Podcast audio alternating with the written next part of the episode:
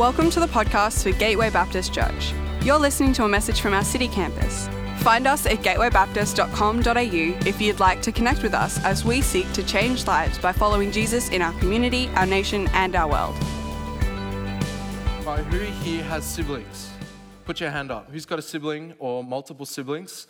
Uh, for those that don't know, I have a twin brother who's sitting right there, and then a little sister who is not here tonight. Um, I am older than my brother by three minutes, so I beat him out of the womb by three minutes. And my whole life, I've tried to hold that over Bert as much as I could. Uh, Bert is um, very smart, he's very mature, so often he is the older brother. But anyway, ever since we were little, Bert and I have done life together. Earlier in the year, Bert and Lauren got married, and while it was a really exciting time uh, to celebrate them, uh, I also found a part of me being quite sad that I was parting ways with my brother because for a big part of our lives, we were inseparable. Ever since we were little, we would help dad with whatever chores he was doing around the house. We would pull weeds out of the grass and we would uh, sweep the walkways where leaves were, you know, scattered everywhere. And we would help dad wash his car. So there's a photo. I don't know if it's me or Bert, so we'll. It's pretty cute, so I'll, I'll, take the claim for it. So, Bert and I would help Dad wash the car. And as we keep scrolling through the photos, you can see uh, we're there in our dirty clothes. You know, Bert's got the bucket there holding it up for me. And um, Dad taught us how to wash the car. Apparently, we weren't very good at washing cars because we spend more time playing in the mud and putting the cloth in the mud and then scratching mum's car uh, instead of cleaning the car. But regardless of whether we were good or not at washing cars, we always learned the importance of trying to keep your car clean. Now, we fast forward to three years later uh, when at our birthday, our grandma gave us these remote control cars, these green remote control cars. And these weren't any remote control car. These remote control cars, with the remote, you could uh, drive the car forwards and backwards and turn, which you would expect, right? But you could also turn the lights on in the car, you could like blast the horn, and you could even set its alarm so that when someone tries to pick your car up, it would start screaming. So it had its own burglar alarm, right? And so I was this, you know, good kid that had good morals at the age of five. I understood what was important in life. And so I wanted to do what my parents taught me. And so I wanted to look after my car. And one of these ways to look after the car would be to wash my car. And so, you know, the car wasn't dirty. We only drove it indoors, but I still wanted to wash the car for no reason. And so, what did I do? I picked up my car and walked it over to the bathroom sink, ran the tap, the warm water, and gave my car a thorough rinse, right? To my surprise, my car no longer wanted to turn on. I was devastated. I could not believe it. I had broken my car. And as I walked with my dripping wet car back to our shared bedroom, Bert was sitting there on his bed with his remote control, just driving around the room. And, you know, again, that sadness of my own broken car just really like stirred inside of me. But then I also felt this jealousy stir inside of me as well that Bert's car was still working and my car was broken. And so, what did I do? Well, as the wise, loving older brother that looks out for my brother, I uh, felt the need to, to show Bert that he needs to wash his car as well. I told Bert that we should clean his car. And, you know, Bert knew that I had just broken my car. He reasoned with me and he told me that if we wash his car, we'll break his car as well. But I reassured him don't worry, we will look after your car. We're just going to clean it. This is how we look after our things. So, being the trusting little brother that he is, three minutes older than him, but he's a little brother in this situation. He followed me to the bathroom and joined me as we submerged his car in a sink. I don't think we just rinsed it. I made sure that his car would get a thorough washing as well. And um, this time it was different, right? So my car, it just broke. This time, we panicked because his car short circuited, and then the, that security alarm system I was talking about before just started going off. And then in a panic, you know, knowing what I had done, I didn't want to get in trouble. So I told Bert he needs to go hide his car because when mum and dad finds out, they're going to be angry with him for breaking his car. So in tears, Bert takes his car back to the bedroom. hides it in his, um, his bedside table cabinet. Uh, but unfortunately, mum and dad had already heard the sirens going off. And so mum and dad found out about his car, our cars. But before they came to us, I, I told Bert, I guilt tripped him. I said, when they ask you, you tell them that we washed our cars because that's what dad told us to do. And um, we both washed our cars, we take the blame. And that's what he did. And so we didn't get in trouble. Mom and dad didn't think much of it. It's only until three days ago when I had the conversation with them, I needed the photos from mum, that they realized what had actually happened. They never knew. They thought it was an innocent mistake. Guys, I was five years old, so, you know, the things happening in my heart at the moment, you would not imagine. When we return to Joseph's story, we know that Joseph was also outdone. He was picked on as a little brother in the same way that I took advantage of my brother. Very different circumstances, but he was also bullied and uh, cast aside. And um, when we fast forward to the story now where we are, we know that Joseph was in a position of power. He was the governor of um, the king, he ruled over all of Egypt. And he was actually in a position now to provide, during this time of famine, he was able to provide uh, to the whole land. And this is the first time where Joseph's brothers, in Genesis 42, his brothers re enter the grand story of Joseph in Genesis. They come to Egypt to buy food from Joseph. And Joseph, it says, he was shocked and he actually pretends that he doesn't know them and he speaks quite harshly to them when he meets with them. You know, there's some, some residual pain left over, and because he's in this position of authority, he accuses them of being spies and he puts them in prison for three days. And after the three days pass, he keeps the eldest brother, Simeon, in jail and he lets the other nine brothers escape jail to go back to their father, not to take food back to him, but to go get Benjamin, the youngest brother, back to prove their story because he is uh, accusing them of being spies on the land of Egypt. And he knows who they are, right? And so uh, Joseph here in the scene, he uses his authority to even out the scales with his brother. You know, it was a, a, a tipping of um, power back in the day, and he's actually using his authority now to get even with his brothers. He's taking control of the scenario and this interaction of his brothers, and he gets even with them. I think we all uh, feel like we have the right uh, to get even with someone when we are wronged, we live in a culture where we have the right to get even. It's an individualistic culture, and we all, most of the time, in the relationships we have, they're highly transactional relationships, right? So if someone takes something from us, we feel the need to be able to take something back. We give so that we can take. And you know, in some ways, uh, there's a positive side to this. Um, you know, when you're able to give and take in a relationship, you know, the relationship's balanced, it's equally yoked, it's complementary. But a lot of the time, when uh, the negative side of this is that when someone uh, takes from us or they inflict something upon us, we feel entitled, feel the right that we could get even with them. We're going to do a quick survey of the room, all right? So um, we'll ask for answers for the first one. What do you do if someone takes three ice cubes and slips it down your shirt? What do you normally do? Put it in the pocket. Okay. It's worse in your pocket. Oh, true. All right, but what, what do you do if you can't reach them? Say they run away. Yeah, that's what I do. I just peg it with all my force, trying to inflict pain on them, right? And someone like hits you on the face, or when Bert used to punch me, you punch him back, right? Or say you're walking along and someone trips you over and you fall. What do you do? You try and get up and you run after them to push them over. You know, they tripped me, so they deserve to fall over. And while these are some light-hearted examples, you know, when someone really hurts us, it's very similar. We feel like we're owed justice. When they use mean words to us, when they use abusive language towards us, we often use words back to get back at them. When they break us down, we also want to tear them down.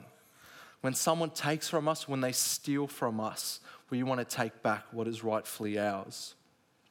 In our culture, it's okay to put people down and uh, to try and destroy them, to obliterate them. I say that almost sarcastically. You don't obliterate someone if they throw you with ice or put ice in you. But uh, in our society, it's okay, it's acceptable uh, to get back at someone if we are wronged.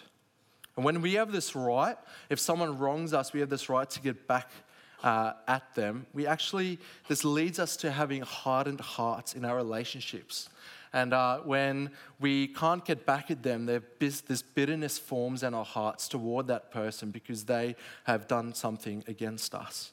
And this bitterness that seeps into our hearts is actually destroying our relationships in the process. Getting even leads to bitterness and hardened hearts.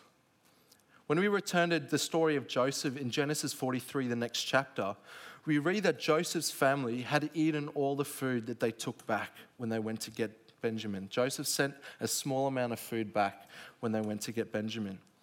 And Jacob, because they were starving, he finally gives up and he releases the brothers to take Benjamin back to Joseph to prove their story so that Joseph will give them more food. They would be able to buy food off him.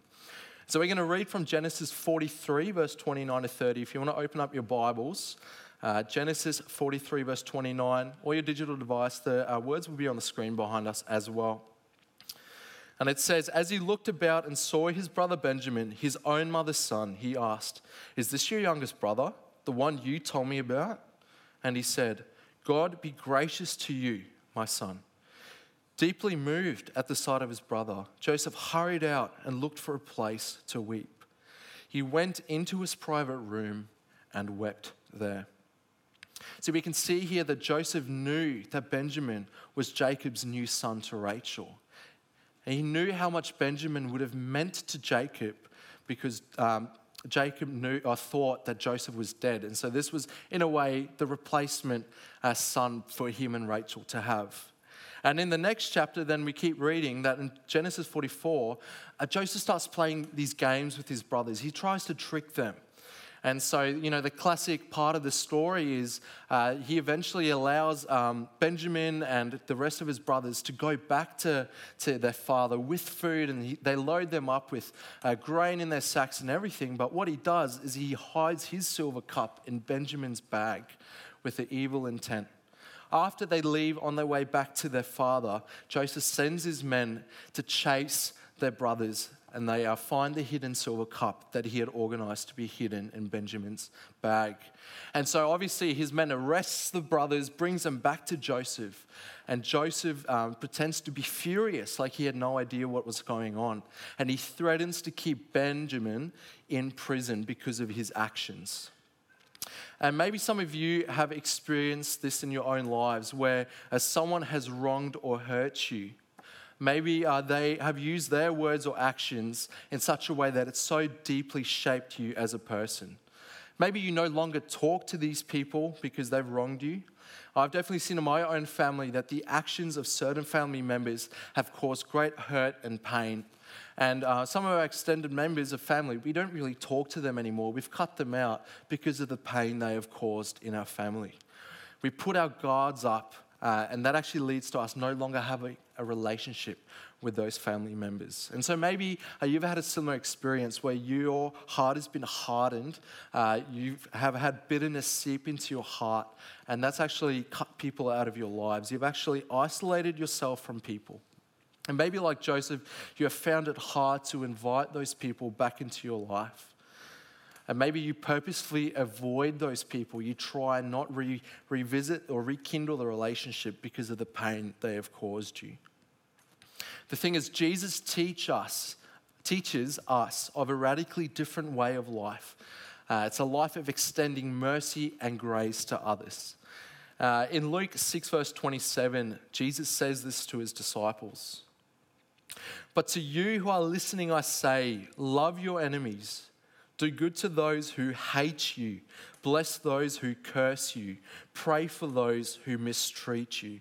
If someone slaps you on one cheek, turn to them the other also. If someone takes your coat, do not withhold your shirt from them.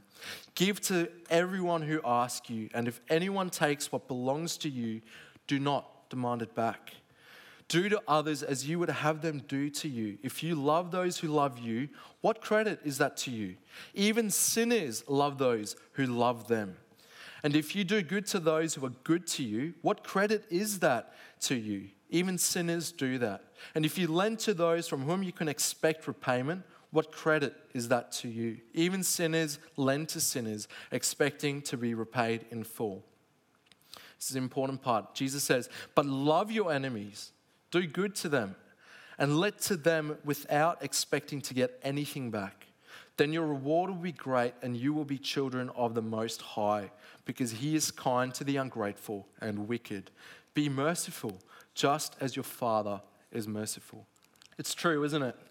It's so easy to love someone who reciprocates that love. But it's actually so, so hard to love someone who has wronged you, who has said something to offend you.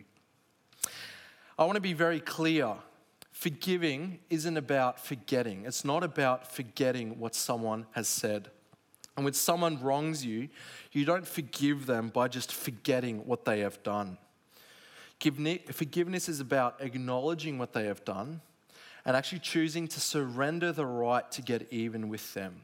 Forgiveness is about extending mercy and grace and love to that person. Forgiveness is choosing to love someone in spite of their past behavior or actions.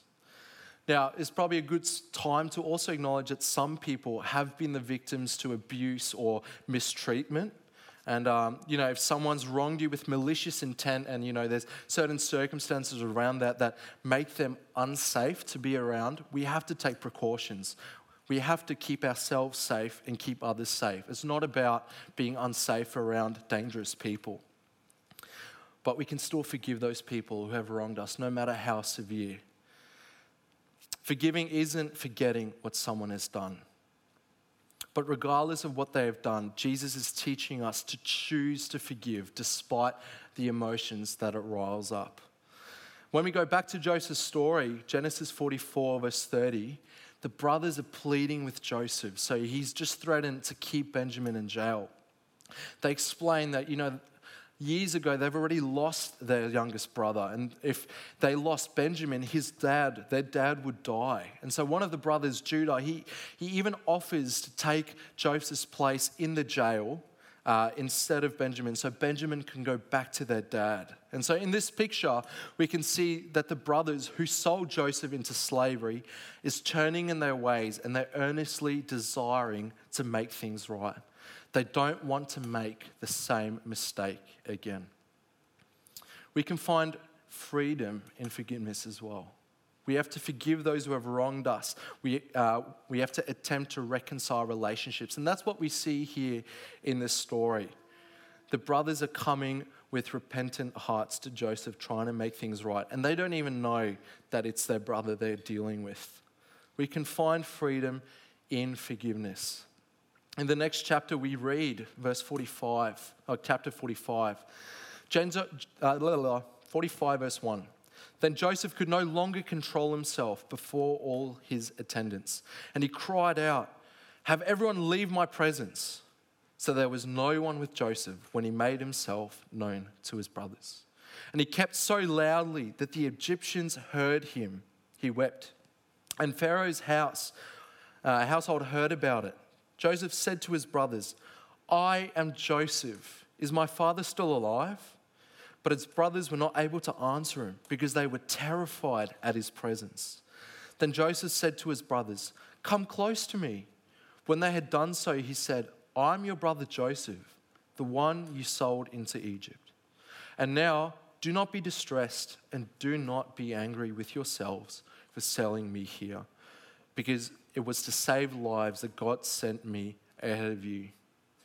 You can see here that Joseph is telling his brothers not to be angry with themselves, not to be distressed because they're in the presence of the brother they sold and a great governor as well. They could just throw them all in prison if he wanted to.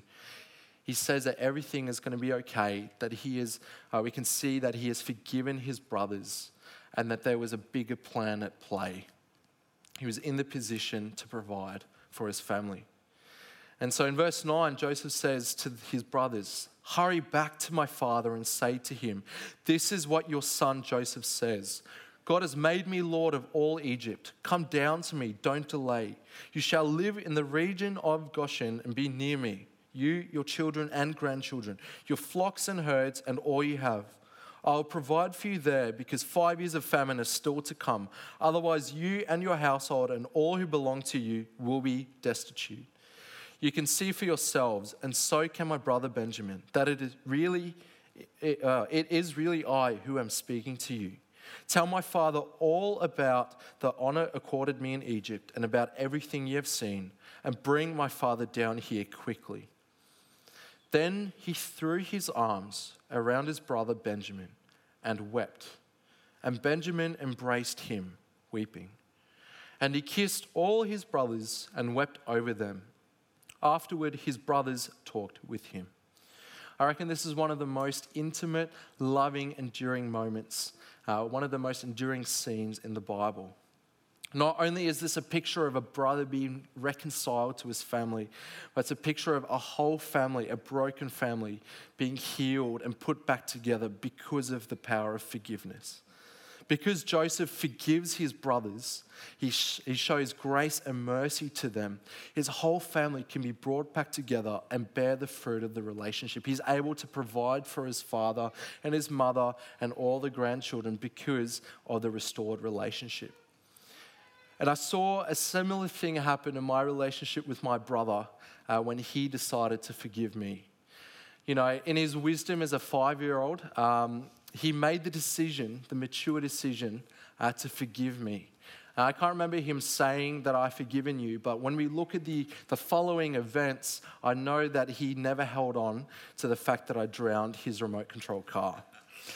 He's loved me regardless of the pain that I've inflicted on him. And he, he, because he forgave me, something that was quite bad for a five year old to experience was reconciled and brought back together for good. It brought good fruit to our relationship. We continue to share our passion and love for remote control toys. When we were eight years old, we uh, got hovercrafts and we used to wake up at 3 a.m. in the morning and drive our hovercrafts around until mum woke up and then ushered us back to bed. When we were 13, uh, we did a trip. Uh, to South Africa and we went through Singapore. And in the Singapore markets, we bought these helicopters. Uh, so there's two photos. So that's us at the airport and then the next one as well. It's us outside the market where we bought these remote control helicopters and we were able to fly them in the park. And then when we were 16, we bought um, some remote control planes which we used to fly in the school oval. And Bert not only decided to forgive me, he actually decided to love me through this hobby. Bert's an engineer. I am a music ministry person. So Bert's just like, he's on top of his remote control plane things. So just to give an example, Bert did the research with me to help decide what type of plane I should buy. I had no idea uh, where to start, but Bert did all the diligent work. He, uh, he helped me research and figure out what type of batteries I need to feed the motor and what type of electronics I need for the plane to fly. And it, it all just kind of went over my head, but Bert just knew. And he decided to help me with that. He helped me to assemble my plane, which was a task in its own. And when he bought a battery charger to charge his plane's batteries, uh, he made sure that the battery charger he bought would also be able to charge my batteries. So he could have just uh, left me out to dry and figure out how to charge my own batteries. But I remember very clearly that he spent almost triple on the charger so that he could charge my batteries for me as well. Uh, when we went out on the field to learn how to fly our planes, uh, his plane was a bit bigger, so it's easier to fly. And he used to allow me to fly his plane, learn with it, crash it, all of that, so that when it get, got to flying my plane, I wouldn't break my own plane. I don't know if that's not forgiving someone and turning a story around. I don't know. I don't know what is. Um, and we also see forgiveness uh, of our own sins in the life of Jesus. That's another way. So, in Joseph's uh, story, we can see forgiveness turning bad to good. In my brother's story, we can see uh, something bad being brought back for good. And uh, we also know that when Jesus forgives, forgave our sins, uh, that turned out uh, to be good. You know, before, after telling his disciples how to love others, how to love his enemies, uh, Jesus continued to die an undeserving death on the cross in our place so that we would no longer be condemned in our inner brokenness and sin, but rather that we would be able to be reconciled to our Heavenly Father. You see, without Jesus' death on the cross, We're not able to have relationship with God in the intimate way that we do now. Uh, it's because of Jesus' life, his perfect life, his death, and his resurrection that we now have relationship with our Heavenly Father and uh, we can spend eternity with him in heaven. And uh, Paul encourages the church of Ephesus in uh, Ephesians 4. And if you know anything about the church of Ephesus, the culture of the city of Ephesus, very similar to our current culture at the moment. Uh, very similar, you know, humans are still broken. They were back then, they still are now. But some of the themes and things that Paul uh, teaches into in the book of Ephesus is actually things we're struggling with as well. And so we should listen.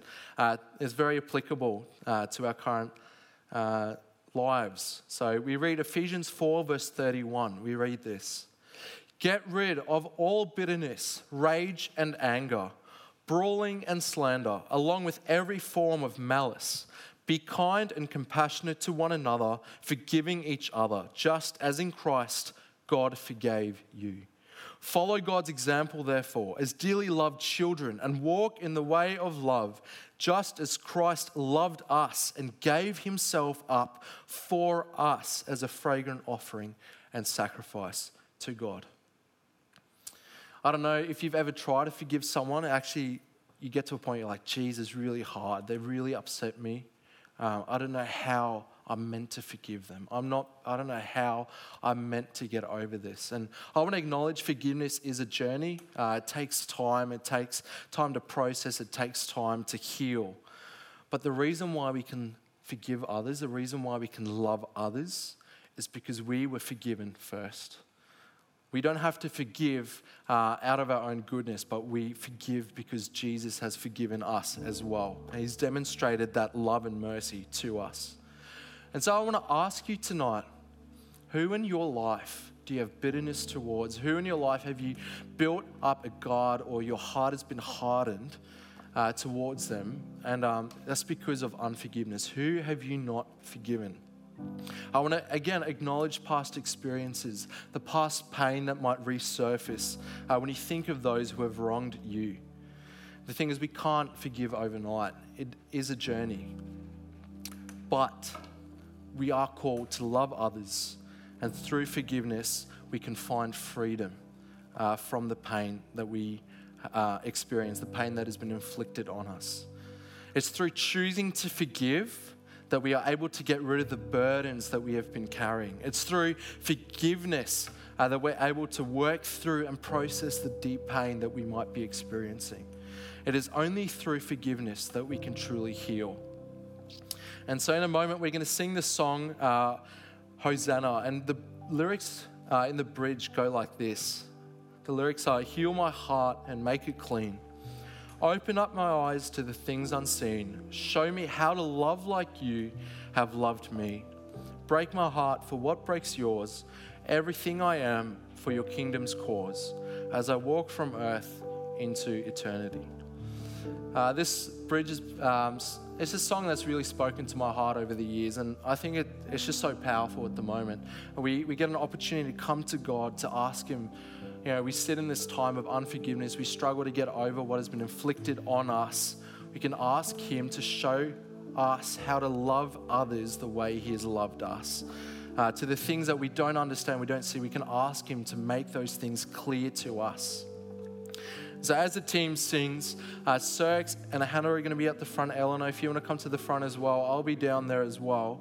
I just want to create an opportunity that if, if you've really been struggling, uh, if you've been carrying the burden of unforgiveness, the pain of someone who has wronged you, we want to invite you to come to the front and we just want to pray that God would do a new work in your heart, that He would soften up the hardened heart that you've built up and that He would fill you with His grace and mercy, His forgiveness and love, so that you can in turn love others and show mercy to others.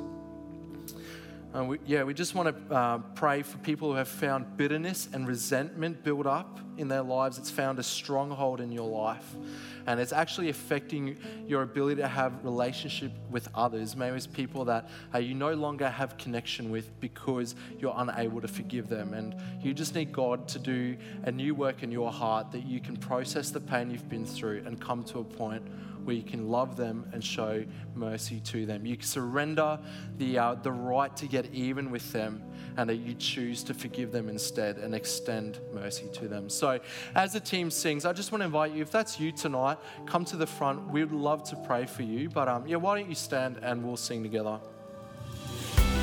We hope you've been blessed by this message. If we can pray for you or you would like to take a further step in your relationship with Jesus, we would love to connect with you. Please head to gatewaybaptist.com.au and click on Get Connected to let us know.